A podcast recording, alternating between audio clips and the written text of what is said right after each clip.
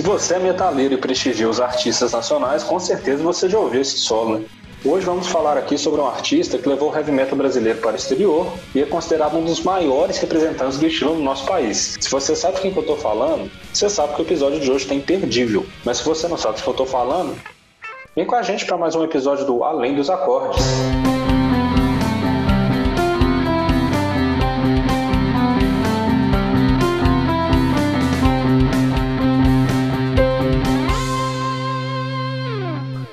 Dia, boa tarde e boa noite, meus amigos. Meu nome é Gustavo Macedo, mas se você quiser pode ser só Macedo. E você está ouvindo o podcast Além dos Acordes. No último episódio, a Clara e a Júlia tiveram um papo muito bacana sobre a Taylor Swift, mas agora é hora do metal. De cara, a gente vai falar sobre os maiores nomes do rock e do heavy metal nacional. Eu tô falando aqui ninguém mais, ninguém menos do que ele, André Matos. Porque esse é o início do recomeço. Até que ponto a mídia foi decisiva para alavancar ou para até declinar a carreira do maestro? Será que o heavy metal perdeu a vez diante da mídia brasileira? Para debater sobre esse assunto aqui, quem está comigo é o estudante de jornalismo e músico Pedro Jelinek. Então, Pedro, seja muito bem-vindo e obrigado pela sua presença. Beleza, Gustavo. Muito obrigado pelo convite. Vamos lá falar de metal. E se liga quem tá aqui com a gente também, galera. É uma das pessoas que conviveu com o André desde a infância, foi parceiro de banda do André e que, na minha opinião, é um dos melhores guitarristas do país. Eu tô falando aqui do Felipe Machado, guitarrista do Viper e do projeto FM Solo, além de também ser um jornalista e escritor. Felipe, muito obrigado mesmo por aceitar o nosso convite. Seja muito bem-vindo ao Além dos Acordes. Obrigado a vocês pelo convite. Outra presença ilustríssima que está aqui com a gente hoje é um dos mais conhecidos críticos musicais do país. Ele já foi diretor de redação de revistas do ramo, já foi produtor, já foi apresentador e já trabalhou até com Raul Gil. Bom, ele é um cara polêmico, mas ele tem um conhecimento surpreendente e hoje está produzindo um conteúdo muito bacana no seu canal do YouTube. Regis Tadeu, seja muito bem-vindo aqui. Muito obrigado pela sua participação. Obrigado, pessoal. Vamos em frente.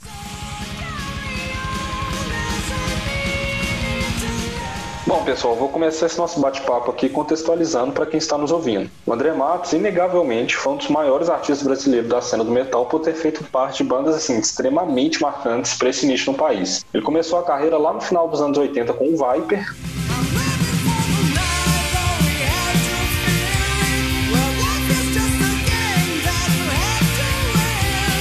Depois ele ainda fundou o Angra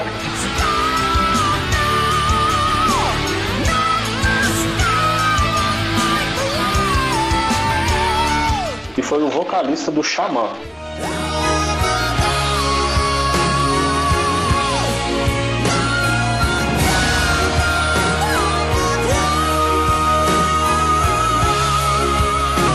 O André também teve alguns projetos curtos, porém muito interessantes, como foi o Virgo.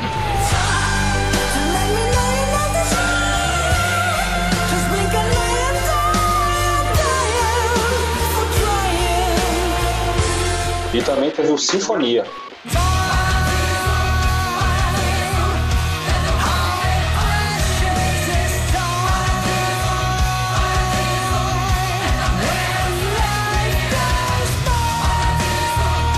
Até que ele formou a sua carreira solo.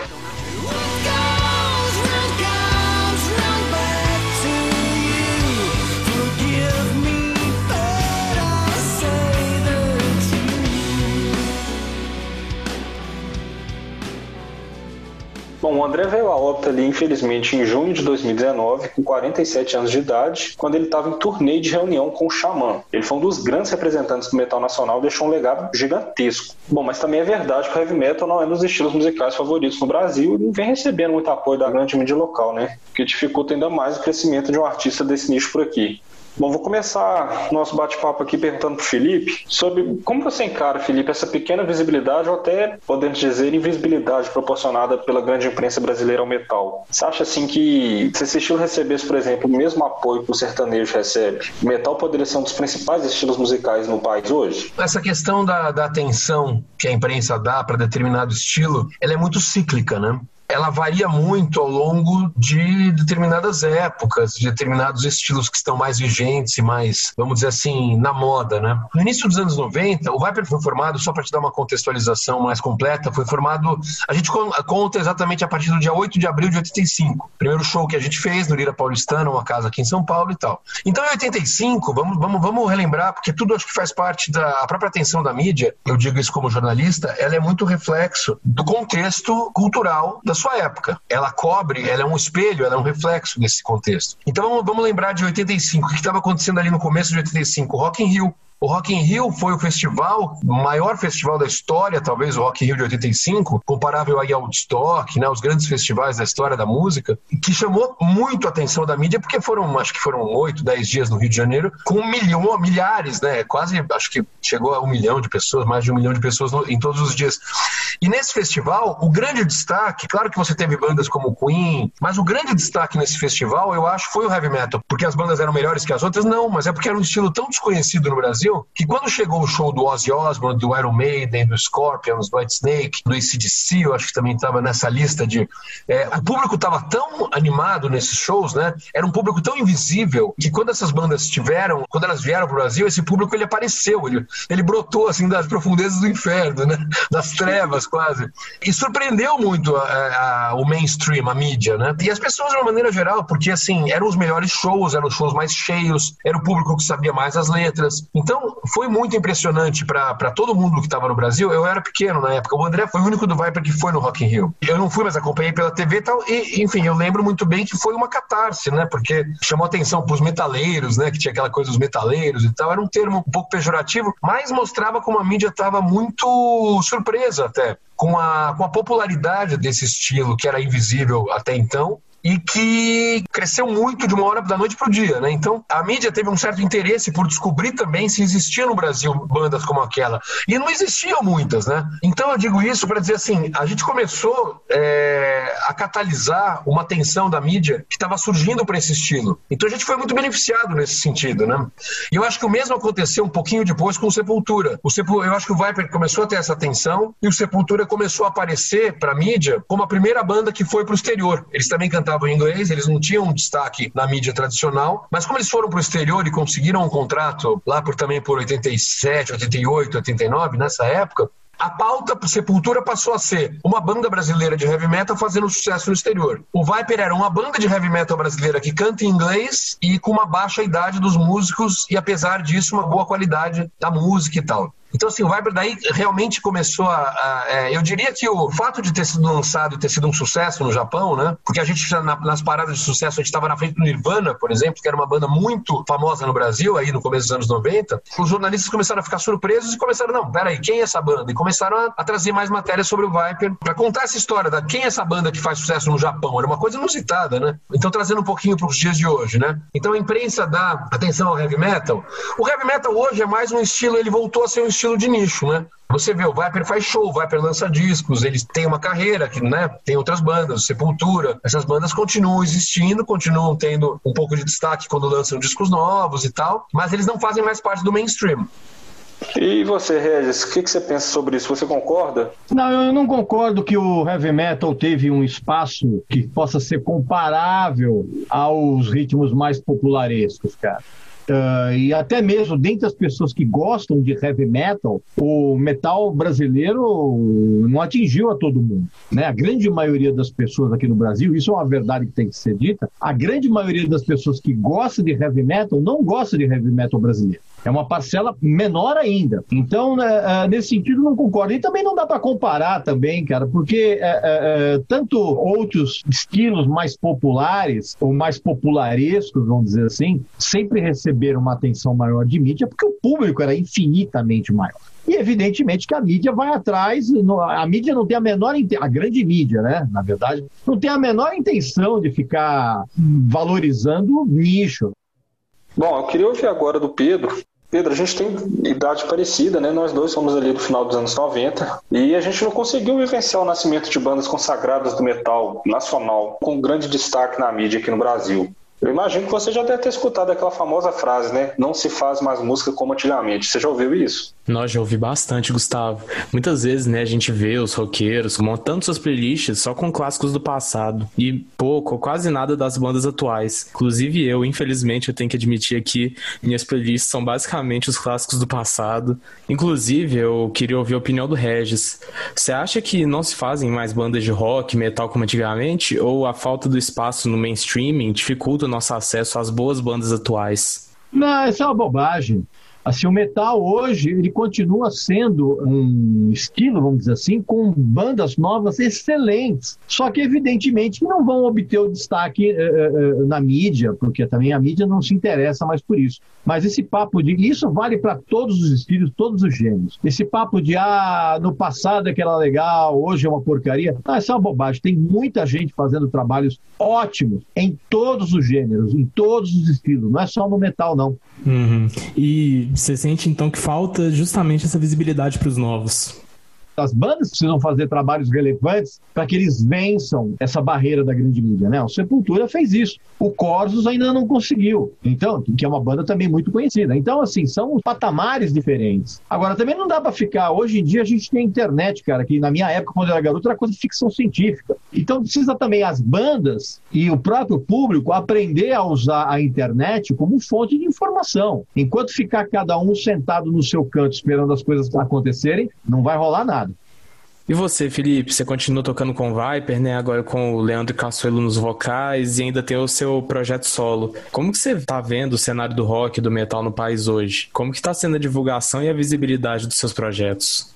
É, então, uma outra coisa que eu acho que é importante, né, até para esse podcast, que eu acho que, que vai além dos acordes, né, eu acho interessante que também a própria divulgação, a própria imprensa, não foi só a música que foi revolucionada pelo streaming, né? A própria imprensa sofreu também muito com a, com a digitalização, né? O que vale é ter o mais popular e não o melhor, né? É o mais clicado. E isso é baseado o quê? A curadoria quem faz, entre aspas, né? É o algoritmo. Não tem alguém ouvindo e falando isso é bom, isso é ruim, né? Que daí permite um pouco mais de interação humana, né? De, de, de crítica, interação crítica mesmo. O que vale é simplesmente o robô falando assim, olha, isso aqui tocou mil vezes, então isso aqui vai para lá. Esse aqui tocou um milhão de vezes, esse aqui vai para cá. Acabou. Não tem, né? Não tem uma nuances, né? Provavelmente o Viper vai conseguir um pouco de, de atenção da mídia tradicional também, por ser uma banda já conhecida e que está na estrada há tanto tempo e que vai lançar um material novo também depois de um tempo, que teve um vocalista que, que, que, que morreu, André. Então o Viper tem a, a, a sorte, entre aspas, de ter uma história que vale a pena ser transformada em uma pauta para uma mídia tradicional. Mas não podemos esquecer de fazer a divulgação também nas redes sociais, porque é elas que chegam com mais assertividade hoje no público, né?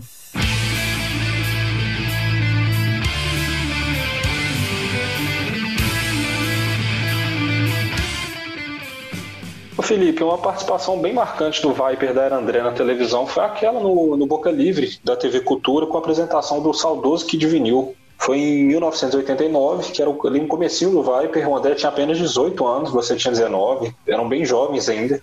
E na época ainda existiam alguns programas que colaboravam com a cena do metal no país. Como foi essa participação de vocês? Assim, você acha que, que portas foram abertas depois disso?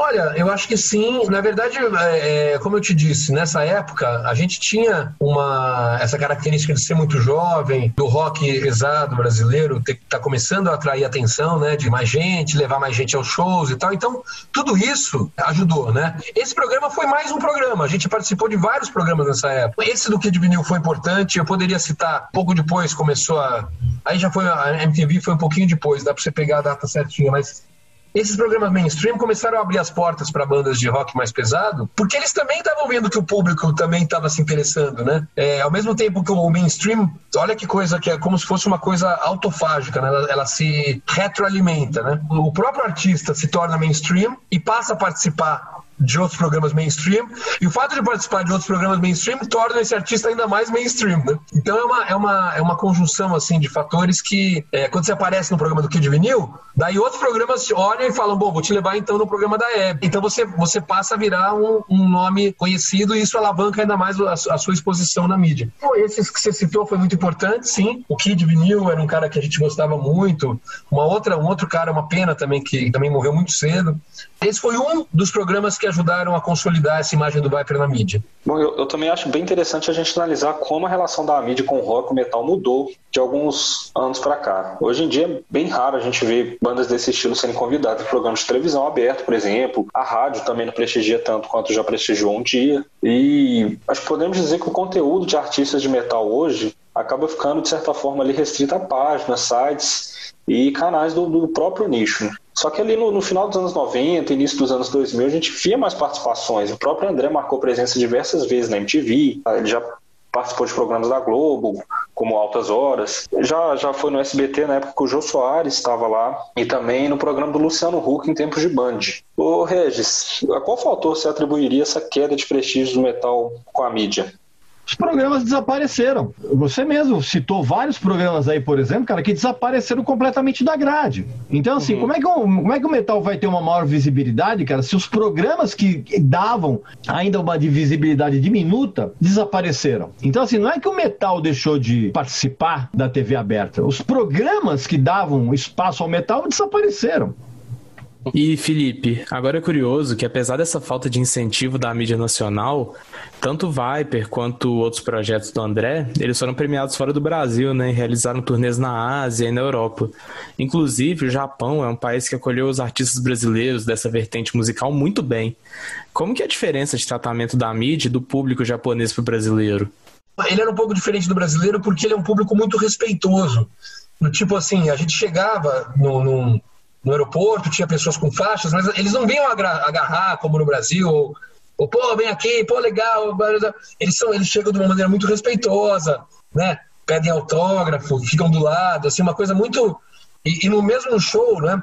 Eles agitavam muito durante o show, mas aí quando parava a música, eles ficavam quietos, assim, totalmente quietos para ouvir o que o artista tinha a dizer. Então é muito diferente do Brasil, que, né, que é uma coisa mais mais caótica, reflete um pouco da cultura, até do, do perfil cultural do próprio povo. Mas é, em relação à mídia, o que eu acho interessante é que o, o Japão ele tem tantos, sempre teve tantos veículos segmentados, né? Que a gente nunca. Eu não lembro de ter saído em nenhuma mídia é, tradicional grande do Japão, mas saímos em todas as mídias de rock, né? Com destaque nas mídias de rock e heavy metal que o Japão, que já eram muitas. Então, por exemplo, você tinha uma revista que chamava Burn, que era uma revista muito famosa, muito popular, que era uma revista de metal. Mas ela não era uma, ela era uma revista de metal, mas assim, como se fosse, é, não sei, a, a, a Bis, ou a gente já teve outras revistas aqui. Seria uma espécie de Rock Brigade, uma coisa assim, Road Crew, né? Mas ela era muito, muito bem, muito mainstream. Ou seja, eles tinham os, os próprios veículos segmentados deles tinham características de mainstream. A gente não saía na mídia tradicional lá, mas a mídia segmentada já era tão poderosa e tão organizada que só a exposição nessa própria mídia já nos dava uma fama é, interessante no país. Coisa que no Brasil não aconteceria. Para você fazer o, essa, essa transição para mídia, para mainstream, no Brasil você tem que estar tá nos veículos que não são segmentados, né? Então acho que essa diferença básica que eu vejo também. A gente teve no, Brasil, no Japão faz muito tempo, foi nos anos 90, então talvez muita coisa tenha mudado de lá para cá com as redes sociais e tal. Mas pelo menos nessa época esse era o panorama. A gente canta em inglês, né? É um, uma característica. Todas as letras são em inglês.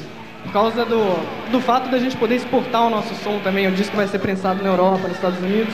Vamos ver se dá alguma coisa aí. Bom, vocês como Sepultura também estão tentando mandar o trabalho para fora. É essa jogada que vocês querem fazer. Por quê? Porque o mercado lá fora está mais aberto para heavy metal. O que, que vocês.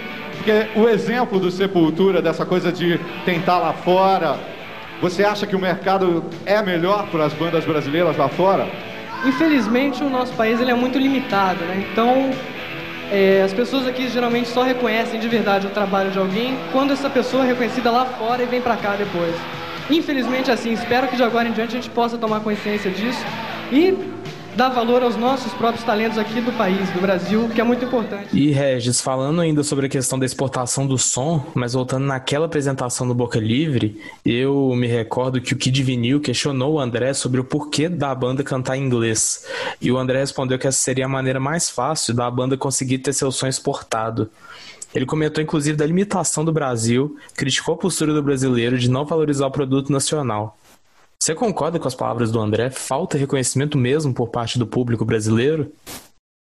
Bom, primeiro que se você quer ter uma carreira internacional, você tem que cantar em inglês. Então as pessoas, as pessoas, precisam parar com esse negócio de ah, eu quero manter a pureza do meu som e quero deixar ele, inter, ele, ele internacionalizado. Bobagem. Assim, ou você canta em inglês, cara, ou você não vai ter carreira internacional. Você vai ter a carreira que você vai tocar em qualquer lugar aí vai ter 150, 200 brasileiros na plateia com saudade da, da, da, do Brasil. Então, se você quer realmente ter uma carreira internacional, tem que cantar inglês, porque isso abre portas em todos os mercados. Então, esse, esse é um ponto. E, e, se as pessoas não dão valor a isso, o problema é das pessoas. Porque, assim, nada mais é, é, é nada mais é importante para alguém ter uma carreira internacional do que, inclusive, levar a bordo o próprio país. O Sepultura fez isso.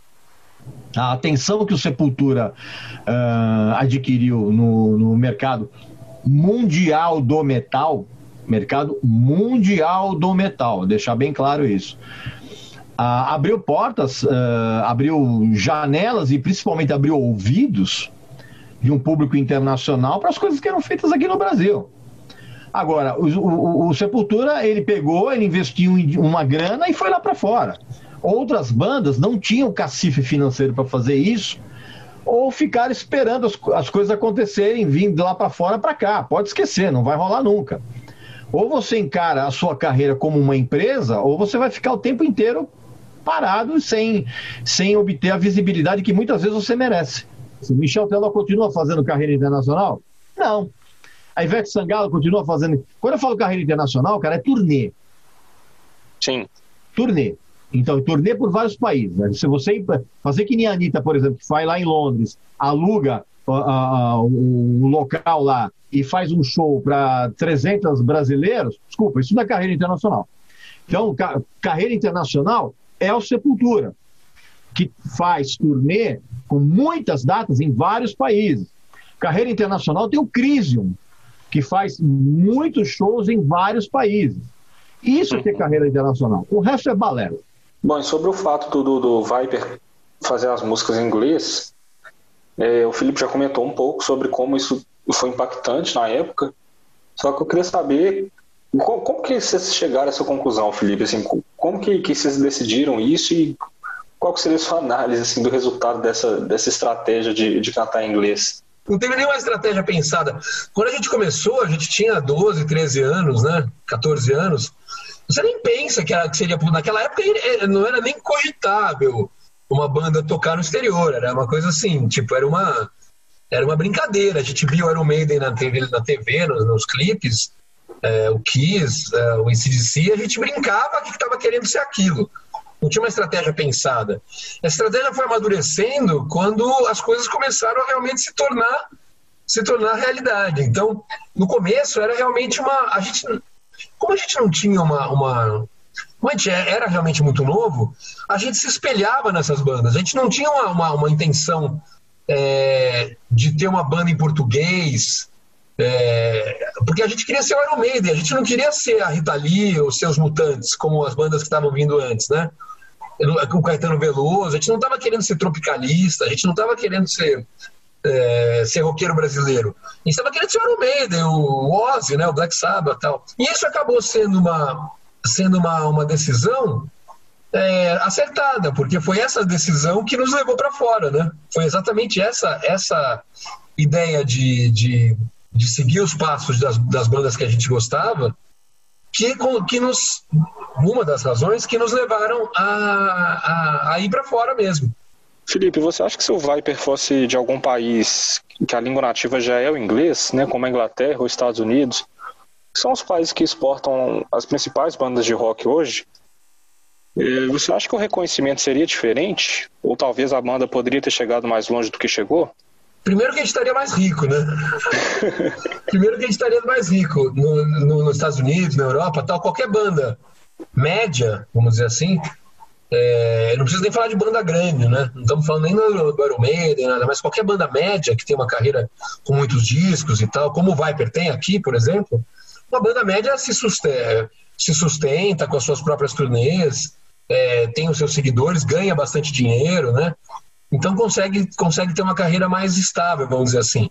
No Brasil é, é um estilo muito segmentado, é um estilo que não. É, ele, ele, ele permite que alguma outra banda consiga né, é, viver assim da sua carreira. O Viper a gente é, vive do Viper, viveu do Viper muitos anos, mas se fosse uma banda, é, é, mas de uma maneira assim, ok, né? Eu imagino que se Viper fosse uma banda americana, por exemplo, a gente estaria vivendo em mansões, com carros Ferrari, enfim. É, não digo que isso acontece com todas as bandas lá, mas uma banda com a carreira do Viper, com tantos discos, né, com, com sucessos e tal, com o respeito que o Viper tem, em termos é, de qualidade da banda, assim, da carreira, num país mais civilizado, com certeza teria uma, teria uma carreira mais bem sucedida. E uma coisa que uma grande parte dos fãs do André falam é que ele sempre foi um cara muito dedicado, né? Tanto que ele nunca parou quieto, sempre estava na ativa, buscando novos projetos. Só que poucos fãs sabem como que o André era no dia a dia, longe dos palcos mesmo.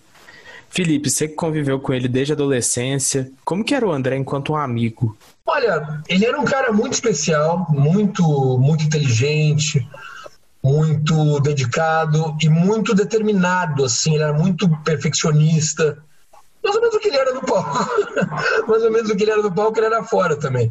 Mas era um cara muito amigo, muito divertido, engraçado, assim. É, eu acho que as pessoas têm uma, uma, impressão meio séria dele, mas ele era muito zoeiro, muito engraçado, assim.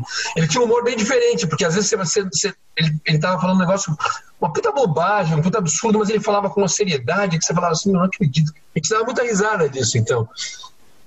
Cara, e a morte do André representou a partida de um grande ícone do, do metal nacional, isso é inegável, mas esquecendo toda essa questão do luto, verdade que a cena precisa seguir em frente, ainda que com esse grande desfalque. Só que, para isso ser possível, a gente também precisa conseguir abraçar novos projetos. Ô Regis, você acha que o roqueiro e o metaleiro são muito saudosistas, tem dificuldade de, de aceitar coisa nova? Sem dúvida, sem dúvida. É muito tradicionalista. Cara. É o cara que não admite que a banda de coração dele é, é, mude o som. Você vê, por exemplo, tem bandas, por exemplo, que já estão aí há 40, 50 anos o mesmo som. Tudo bem, mas se é legal? É. Ramones era legal? Era. Mas isso era uma proposta da banda. Agora, a, o, o, o, roqueiro típico brasileiro, né, principalmente o cara que é fã de metal, né, o headbanger, ele é muito tradicionalista. Muito. Tanto que você vê, por exemplo, uma banda legal como o Ghost, por exemplo, ela é massacrada pela grande maioria, porque os caras acham que aquilo é uma palhaçada, que o cara tá imitando o King Diamond, que é uma bobagem, que não tem nada a ver. Então, assim, esse tipo de pensamento obtuso, cara, muitas vezes prejudica a, a liberdade artística de uma banda, ou de várias bandas, ou de uma cena.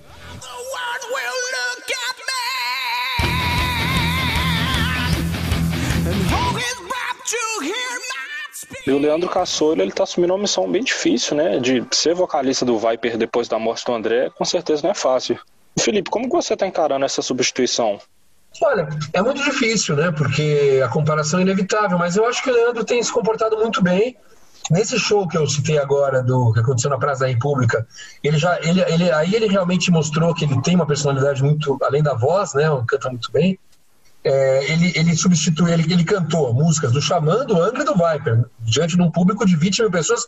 O André tinha acabado de morrer, né? Então, foi realmente um desafio muito grande. Ele cumpriu esse desafio, ele cantou muito bem, teve uma, uma performance sensacional. Então acho que assim, as pessoas. Aí que tá também, né? Muito difícil, né? Porque o cara morreu, né? O André morreu. Não tem muito. É, se o André tivesse saído e entrado o Leandro, acho que teria uma, talvez uma rejeição maior e tal. Talvez alguma comparação. Mas como o André morreu, as pessoas também ficam muito emocionadas com isso, né? E vem que, o, que é um artista querendo. É, também o Leandro, tenho certeza, o André foi um, um grande ídolo para ele, né? Ele sempre fala. Então, eu acho que as pessoas vão encarar com, com, com respeito, com, com a qualidade que o, que o Leandro também, também dedica a esse assunto, né? Bom, e aqui no Além dos Acordes, a gente gravou recentemente um episódio sobre a trajetória dos Beatles, que inclusive foi comandado pelo Pedro. E a gente comentou muito sobre a importância do empresário Brian Epstein. Queria ouvir então do Felipe do Regis. Vocês acham que a influência e a relação do empresário com as bandas, isso faz toda a diferença? É, do empresário de uma maneira geral, eu acho que assim, empresários, como você disse, né? É que o Brian Epstein foi muito icônico, né? Mas os empresários, claro, têm a sua importância enorme. Nós tivemos muita ajuda de um empresário no começo da carreira, que foi o Antônio Pirani, que foi empresário da, da que era da, da Rock Brigade, né? Que nos ajudou, é, não só divulgando a banda, mas assim, ele como empresário mesmo, ele fez essa ponte o empresário alemão e tal. Depois ele ajudou o André a formar o Angra, né? Foi o primeiro empresário do Angra também, então ele teve uma importância muito grande na nossa, na nossa carreira. Depois teve várias brigas, ele acabou deixando, se afastando é, da gente também do André. Mas enfim, foi um cara que foi muito importante no começo da carreira. Depois nós tivemos uma série de empresários, todos, é, enfim, com, com participação, importância maior ou menor, mas, é, mas que também foram determinantes para o sucesso da banda. O empresário não está preocupado se ah, o meu artista ele vai lançar um álbum conceitual com faixas de 26 minutos. Não, o cara não está nem aí. O cara quer ganhar dinheiro. E você ganha dinheiro aonde, cara? É turnê. Então você conciliar a liberdade artística com a necessidade mercadológica, isso nunca é uma relação tranquila.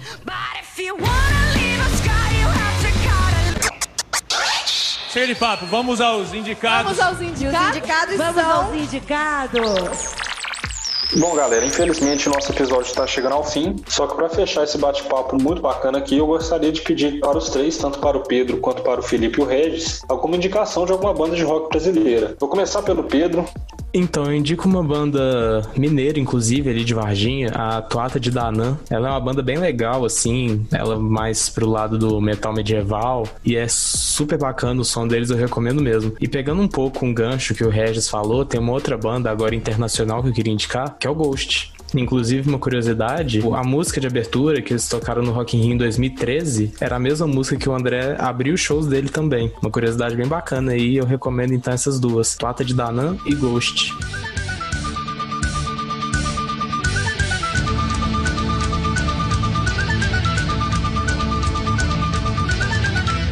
Felipe, sua vez de indicar um som pra galera aí, qual que seria a sua indicação? Né? Na verdade, assim, putz, é, é difícil uma, é, indicar uma banda, né? Eu tô olhando aqui para um pôster que eu tenho do Metallica. Metallica é uma banda que a gente, eu sempre ouço, assim, eu continuo, é, é difícil, né? Eu ouço é, eu acabo ouvindo discos novos também de bandas antigas. Então, assim, esse disco novo do Metallica com a orquestra de São Francisco, um, um, disco muito interessante, né? SF2, eu acho que é o nome. Muito interessante. É, eu gosto muito do disco novo dos Strokes, que é uma banda, por exemplo, que não tem nada a ver com heavy metal, que é uma banda mais, é, mais rock, mais indie rock. É, é, eu, eu, eu, deixo as pessoas com, com o Viper e que ouçam o projeto FM Solo também, fazer uma propaganda então. É, tô, tô com os remixes aí que estão saindo, vou sair o álbum de remixes agora em outubro e depois, no começo do ano, o disco solo, o FM Solo 2 aí e além do Viper. Vou deixar essas dicas. Eu já tenho muita dica, eu já tenho muita sugestão minha para ainda citar outros, meu. Então, é, eu acho que eu deixo com as coisas que eu sempre ouvi. A gente está gravando esse podcast hoje no dia 8, dia 9 de outubro de 2020, que é o dia que o John Lennon faria 80 anos. Então, é, tudo que o John Lennon fez, tudo que os Beatles fizeram, né? Vocês tiveram um episódio dedicado a Beatles. É, na verdade, a gente não precisa nem ouvir tantas só coisas novas ou dar dicas de coisas novas. Na verdade, tem tanta música boa que já foi feita que a gente sempre pode voltar para os clássicos e, e aprender bastante com eles.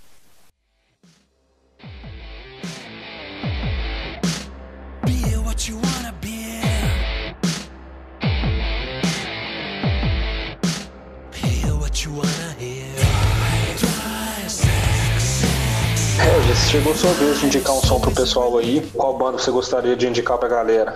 A minha banda favorita de rock and roll atualmente aqui no Brasil é o Baranga. Som é divertido, bem tocado, tem algumas boas sacadas nas letras. Eu acho uma banda de rock and roll muito legal.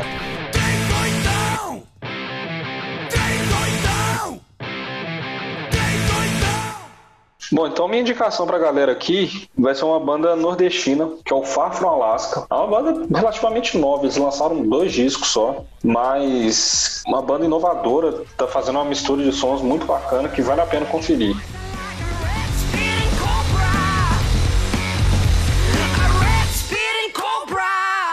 E como a gente está falando aqui sobre o André Matos, eu também queria citar o Virgo, que, assim como eu falei no início do episódio, foi um projeto menor, teve apenas um disco lançado, fez mais sucesso fora do Brasil do que aqui, não foi muito difundido, mas particularmente é um dos projetos do André que eu mais gostei. Eu acho o disco sensacional, vale a pena conferir. E lógico, aproveitando aqui a presença do Felipe, não poderia deixar de falar do Viper e do FM Solo. Então, não deixem de prestigiar a cena do metal nacional com Viper e FM Solo. Bom, pessoal, vamos ficando aqui com mais um episódio do Além dos Acordes. Mas antes da gente ir embora, eu gostaria de convidar todos vocês para ouvirem o próximo episódio do nosso podcast, que será comandado pela nossa querida amiga Amanda. Ela vai falar sobre a ascensão da banda mineira Lagoon. Pessoal, vou despedir de vocês agora, Felipe. Muito obrigado pela sua participação aqui com a gente. Valeu, valeu. Parabéns aí pelo podcast. É, obrigado pelo convite mais uma vez. Eu sei que eu falei um pouco demais. Boa sorte na edição. Regis, muito obrigado por ter aceitado o nosso convite aqui do Além dos Acordes. Valeu. Um abraço, saúde e boa sorte aí para vocês. Tchau. Obrigado, Regis. Obrigado. Pedro, muito obrigado mais uma vez e até a próxima. Muito obrigado pelo convite, poder participar desse episódio muito bacana, poder trocar essa ideia muito legal com o Felipe, com o Regis também. Valeu. Bom, é isso aí, pessoal. Então, um grande abraço para todos e viva o metal!